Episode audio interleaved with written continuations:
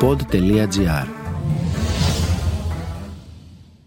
Υπάρχουν τα ομοφοβικά σχόλια και τα χονδροφοβικά σχόλια. Βασικά, κάθε είδους σχόλιο μπορεί να γίνει viral κάτω από την ομπρέλα μιας γενικότερης ρητορικής μίσους απέναντι σε κάθε τι διαφορετικό.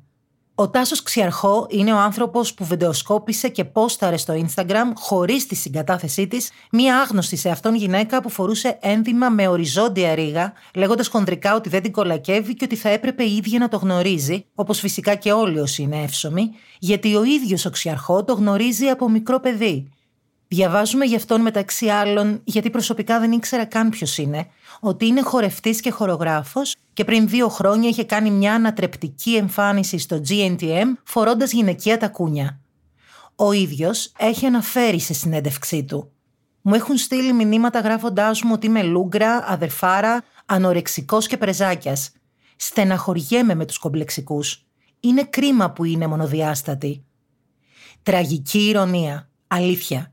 Και γιατί ένας άνθρωπος που ο ίδιος βίωσε τέτοιου είδους κακοποίηση γίνεται από θύμα θήτης.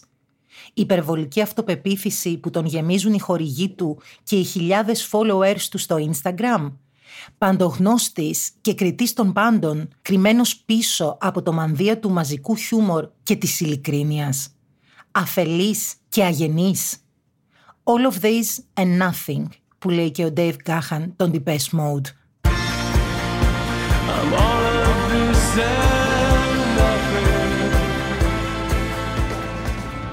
Η παρουσιάστρια Δανάη Μπάρκα, στοχοποιημένη και η ίδια για τα κιλά της από τον ίδιο τον ξερχό, καλημέρισε το κοινό της εκπομπής της με κατανόηση, ευγένεια και κρυμμένη πικρία. Τη σημερινή λοιπόν καλημέρα θα ήθελα μέσα από την καρδιά μου να την αφιερώσουμε σε όποιον άνθρωπο έχει στεναχωρηθεί και έχει ρίξει δάκρυ επειδή τον κορόιδεψαν σε όποιον ομοφιλόφιλο άνθρωπο έχει νιώσει περιθωριοποιημένος. Σε όποιον χοντρό άνθρωπο έχει νιώσει ανασφαλής. Σε όποιον αδύνατο άνθρωπο έχει νιώσει ότι παίρνει αρνητικά σχόλια και χλεβαστικά. Σε όποια μαμά έχει δει το παιδί της να γυρνάει από το σχολείο κλαίγοντας. Δεν διαμαρτύρεσαι για το bullying κάνοντας bullying. Και αυτό δεν απευθύνεται μόνο στον ξιαρχό απευθύνεται και σε εκείνους που επιτέθηκαν στον ξιαρχό, κριτικάροντας τις σεξουαλικές του προτιμήσεις και τον εκεντρικό τρόπο ντυσίματο και ζωής του. Δηλαδή, bullying σε ένα μπούλι που έχει πέσει και ο ίδιος θύμα bullying. Λάθος. Όλα λάθος. Δεν εκμεταλλεύεσαι τη δημοφιλία σου στρέφοντας την πλώρη ενάντια σε έναν άγνωστο άνθρωπο για να κάνεις το κομμάτι σου. Αφού έχεις βιώσει εχθρική αντίδραση ενώ δεν έχεις βλάψει κάποιον, δεν βλάπτεις κάποιον. Χρησιμοποιείς τη φήμη σου για να αποθαρρύνεις τέτοια περιστατικά.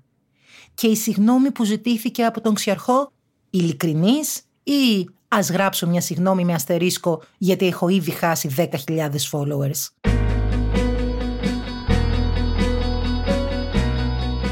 Και κλείνω με μια πάγια προσωπική άποψη. Όταν βρίζεις, όταν τραμπουκίζεις, όταν ξεφτιλίζεις, όταν μισείς, όταν σκοτώνεις μεταφορικά και κυριολεκτικά, όταν στοχοποιείς έναν άνθρωπο χωρίς να σε έχει βλάψει, απλά και μόνο επειδή υπάρχει, χρησιμοποιώντας ως αφορμή το δικό σου ηλίθιο προσχηματικό τρόπο σκέψης, ότι είναι διαφορετικός και έτσι απειλεί την κοινωνία, τα χρηστά ήθη και τη γενικότερη άποψη περί καλεσθησίας, τότε δεν είναι αυτό το πρόβλημα γλυκό μου ανθρωποειδές. Το πρόβλημα είσαι εσύ.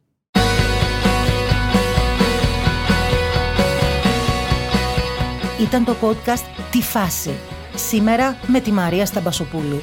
Στους ήχους ο Μάριος Πλασκασοβίτης. Τι φάση. Ένα podcast που διασώζει λόγια και απόψεις μέσα από τον καταιγισμό της επικαιρότητας. Μια θετική ματιά στην καθημερινότητα με την υπογραφή των ανθρώπων του pod.gr.